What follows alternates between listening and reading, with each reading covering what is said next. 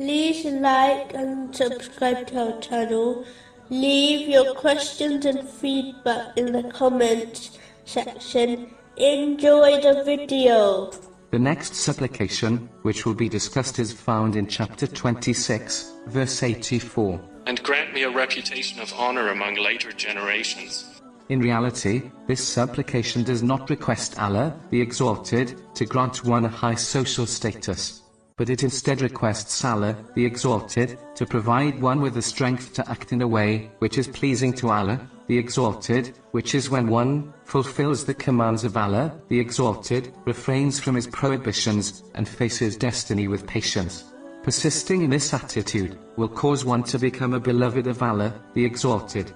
When this occurs, Allah, the Exalted, commands the Archangel, Jibreel, peace be upon him, to also love the person.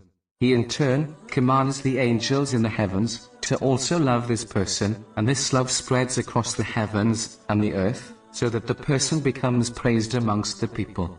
This has been advised in a narration found in Sahih Bukhari, number 6040.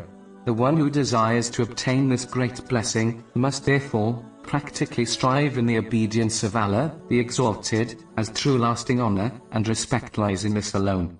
Any worldly success or respect which is obtained by compromising on the teachings of Islam is only temporary, and in cases like this, those who praise someone quickly become their critics.